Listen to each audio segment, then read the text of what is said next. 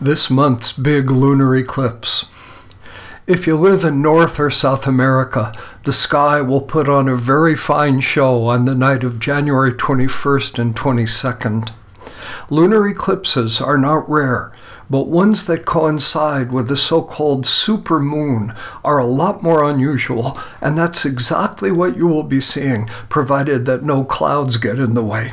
A particularly big full moon going dark, maybe even turning coppery red in the process. Caveat absolutely guaranteed. The media is going to oversell it, leading to lots of disappointment among people who've been jaded by special effects in the movies. I can see the hyperbolic Yahoo headlines now. Gigantic mega moon eclipses entire sky exclamation point. And of course somebody somewhere will have their 15 minutes of fame by proclaiming some grand governmental conspiracy to conceal the fact that the moon will collide with the earth probably due to some alleged malfeasance on the part of Hillary Clinton ignore the hyperbole but please, if you possibly can, have a look at this sky show. Don't miss it. Just keep your expectations somewhere south of seeing a real life Star Wars up there that night. Lunar eclipses are languorous affairs to be savored like a long, slow winter sunset or maybe your last piece of chocolate. Totality, for example, the period of total lunar eclipse lasts about an hour. Compare that with the frantic few minutes of a total solar eclipse, two minutes, maybe four minutes if you're lucky. That's an entirely different beast, and admittedly a lot more spectacular. January's moon show from the first nearly unnoticeable penumbral contact of the outer edges of Earth's shadow with the moon to the final, not with a bang but a whimper, end of it all, runs actually about five hours. The part you really don't want to miss is totality. That begins at 11:41 p.m. Eastern Standard Time and ends at 12:43 a.m. of course the next day Eastern Time. And if you're in the Pacific zone, lucky you, it's a far more convenient 8:41 to 9:43 p.m. on January 1st. Starting maybe an hour earlier, it'll be worth a peek. That's when the umbral period of the eclipse begins. It's a little bit darker. So make a thermos of hot tea and bring a blanket, unless you're in South America, of course. Then just kick back and enjoy. It should be nice and warm down there. Total lunar eclipses happen frequently. And unlike solar eclipses, you can see them from anywhere on the planet so long as the moon is in the sky at the time. We'll have another one, for example, on May 26, 2021, not so long from now, and then again on May 15th of 2022, and yet another on November 8th, 2022. A dime a dozen, right? What makes this particular lunar eclipse special is the fact that it coincides with a supermoon. The term is unfortunate because of the way it hypes the reality of the thing, but supermoon effect is real. And the idea behind it is pretty simple. The moon orbits the Earth in an ellipse rather than a perfect circle, so sometimes it's closer to us and thus looks bigger, sometimes it's further away and so it appears smaller. The variation in the moon's apparent size is significant. A perigee full moon, when it's closest to the Earth, looks about 14% bigger than an apogee one at the other end. For two reasons. People generally don't notice the difference. First, full moons only happen once a month, so it's a long time to wait between comparisons. Secondly, and more importantly, most full moons don't coincide with apogee or perigee, so their size is somewhere in between maximum diameter and minimum. For those of you who are listening to this as a podcast, just trust me. But if some of you are reading, and maybe you're hearing this, you check out my website where you can get the text on all of this. If so, have a look at uh, the diagram there. It graphically represents the size contrast between a perigee and an apogee full moon. You'll see that it's really pretty dramatic.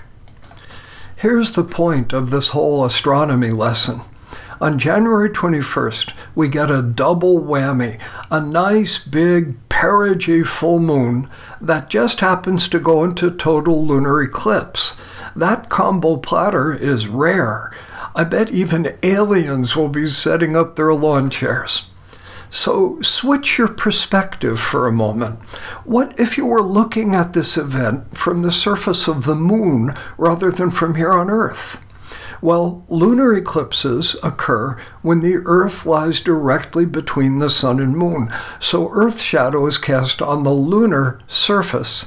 But if you were watching from the Moon, something more like a solar eclipse would occur, as Earth blocked out the face of the Sun from that lunar point of view.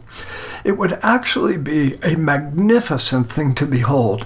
You would see Earth as a black disk with a brilliant flickering ring of orange, red, and crimson light surrounding it.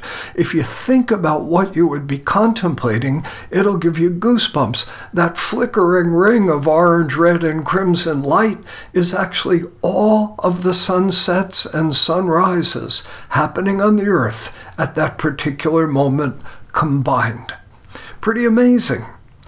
But you'll need to catch the next bus to the moon if you want to see it. Our next step is closer to Earth, and it builds on what we just learned. What you are seeing projected onto the surface of the moon during a lunar eclipse is actually the light of all of those sunsets and sunrises. That's why a lunar eclipse is generally more coppery than black. Of course, we all know that sunsets and sunrises come in a variety of shades, ranging from ho hum to oh my god. This is why the color of each total lunar eclipse is so unpredictable. Can you predict whether tonight's sunset will be a memorable one? Probably not. Really, what you will be looking at on January 21st is Earth's weather. And even the weatherman gets that wrong a lot. Less romantically, a lunar eclipse also reflects the level of pollution in our atmosphere. The volcano Mount Pinatubo blew its top back in June 1991. A year and a half later, a lot of that dust was still in the air, and the next lunar eclipse was nearly black. What will the eclipsed moon look like on January 21st? No one knows, not any more than anyone can predict the weather that night. Saros. Saros. Here we get a bit more technical. Read on anyway. For reasons that lie on the other side of a short science class, we might just possibly also be close to a real technical breakthrough in evolutionary astrology, one pioneered by an Australian fellow named Murray Beauchamp. We'll meet Murray in a moment. There is a sun moon opposition every month. That's just a simple full moon. Why then is there no lunar eclipse every month? Simple. Earth's shadow typically misses the moon entirely. The moon lies a bit above it or a bit below it. There may be a nearly invisible penumbral eclipse as the moon passes through the faint edges of Earth's shadow. Another possibility is that the, is that the darker umbra of Earth's shadow might graze the moon, creating a partial lunar eclipse, or it might be the real deal, a total eclipse, like what's in store for us this month. For a lunar eclipse to occur, the moon must lie fairly close to the north node or the south node. That assures that the moon and the sun are lined up not only in terms of their sign positions, but also in terms of their declinations. That's the critical ingredient. The same is true for solar eclipses, by the way. Now, each eclipse, whether solar or lunar, has unique properties. How long does it last? How many seconds or minutes or hours? Is it total or partial? How big does the face of the sun or the moon look? Is the moon lined up with the north node or the south node? Well over two millennia ago, Chaldean astrologer astronomers discovered that these identical eclipse producing conditions repeat like clockwork.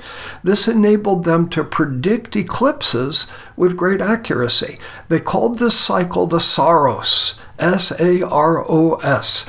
Its length is 18 years, 11 days, 8 hours. After that precise interval, Sun, Earth, and Moon return to approximately the same relative geometry. They are lined up the same way, and a nearly identical eclipse happens. That last phrase, a nearly identical eclipse, is critical here. Earlier, we saw that after this January's lunar eclipse, we'll have another one in May of 2021. That's only two years and four months later, way short of a Saros cycle, but it will be a different kind of eclipse in terms of length, the visual size of the moon, and so on.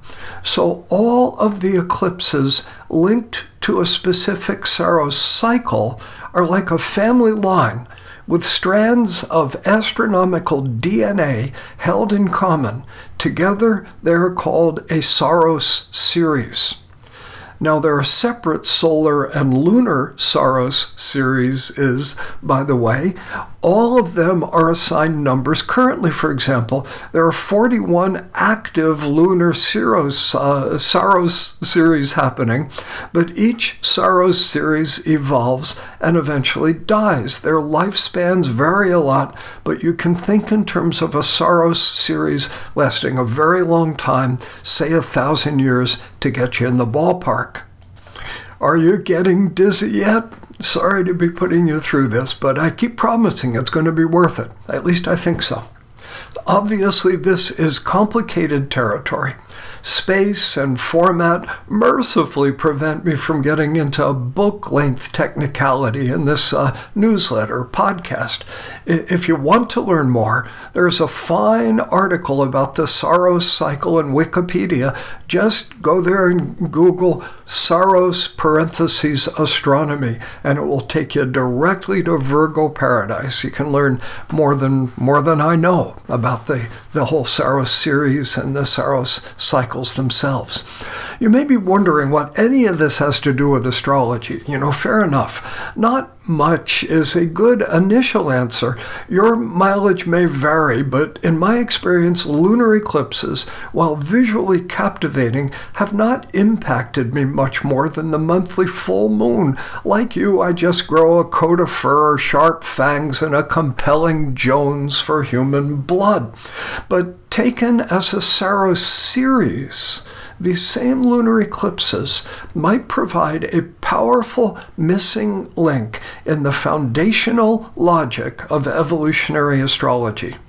The key is to remember that the nodes of the moon are critical to eclipses and that the nodes of the moon are also the heart of what makes evolutionary astrology a unique discipline within our field. They're what links your chart to reincarnation, the long journey of your soul through human history. And just maybe, lunar eclipses and the Saros series can focus our attention on certain specific periods in history, perhaps periods which feel inexplicably familiar to you, if you get my drift. Earlier, I mentioned uh, Murray Beauchamp. Uh, he has been part of my Australian uh, astrological apprenticeship program pretty much from the beginning, and he has developed some intriguing ideas about the Lunar Saros series. His book, The Cryptic Cycle, colon, Astrology and the Lunar Saros, is unfortunately currently listed as out of print limited availability on Amazon you can still get it via the American Federation of Astrologers, and there's a link in the print version or internet version of this uh, newsletter. You can also contact Murray directly at lunarsaros at gmail.com. That's uh, lunar, L U N A R S A R O S, one word, lunarsaros at gmail uh, Murray can uh, mail you copies of his book for $20 Australian plus postage, a little cheaper than the uh, AFA site, by the way. Now, Murray has lectured quite a lot in Australia and New Zealand, but his work is pretty much unknown in the Northern Hemisphere. His ideas are still formative, but I already find them extremely intriguing. Here's his technique in a nutshell look for the lunar eclipse immediately prior to your birth. It does not have to be total, it can be umbral or even penumbral. Find out which lunar Saros series that prenatal lunar eclipse belongs to, remembering those series can run 1,000 years or so. Then look for the first umbral eclipse in your Saros series. That is the birth of the series, that first umbral eclipse. Murray says make sure it's the first umbral one, not the first eclipse of the series, which is always penumbral and does not count. By the way, The Cryptic Cycle, his book contains tables and internet links that will help you with all of this. Well, the proof of the pudding?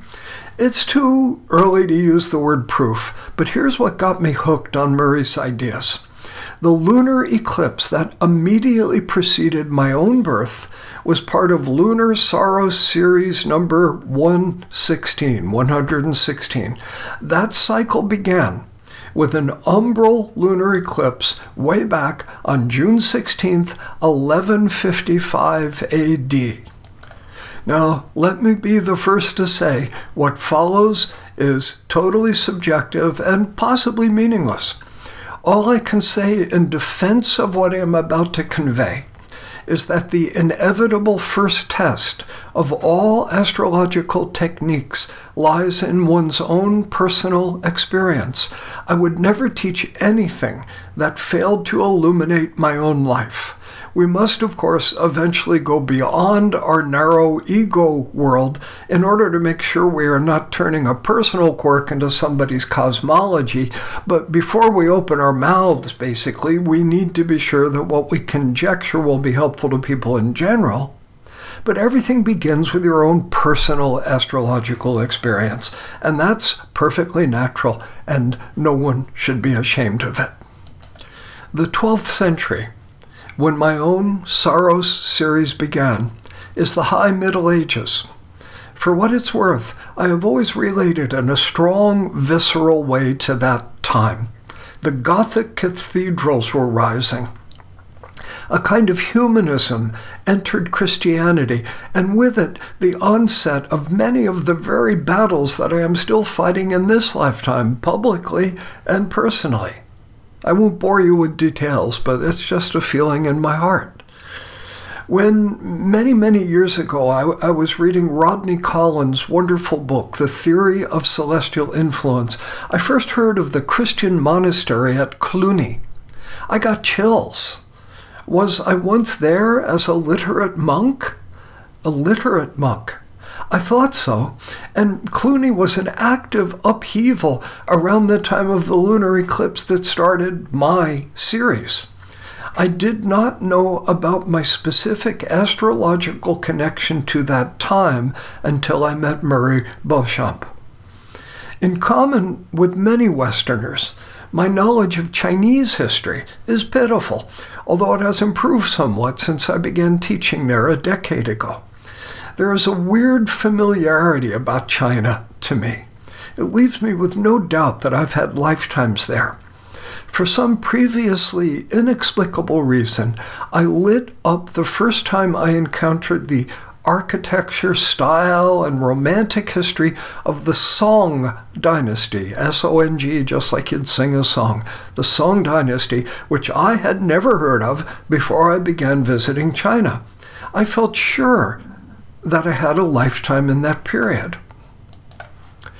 Well, you guessed it. The fingerprints of Saros series number 116 are all over the Song Dynasty. Here's a quote from Wikipedia The Southern Song Dynasty, 1127 to 1279 refers to the period after the Song lost control of the northern half of China. During this time, the Song court retreated south of the Yangtze River and established its capital at what was then called Lin'an, now the city of Hangzhou. That line gave me goosebumps when I read it. I've spent many happy days in Hangzhou, and I felt a compelling sense of deja vu there, especially in the Buddhist temples in the hills above the city. Was my intuition correct that I had actually been alive in China during that period?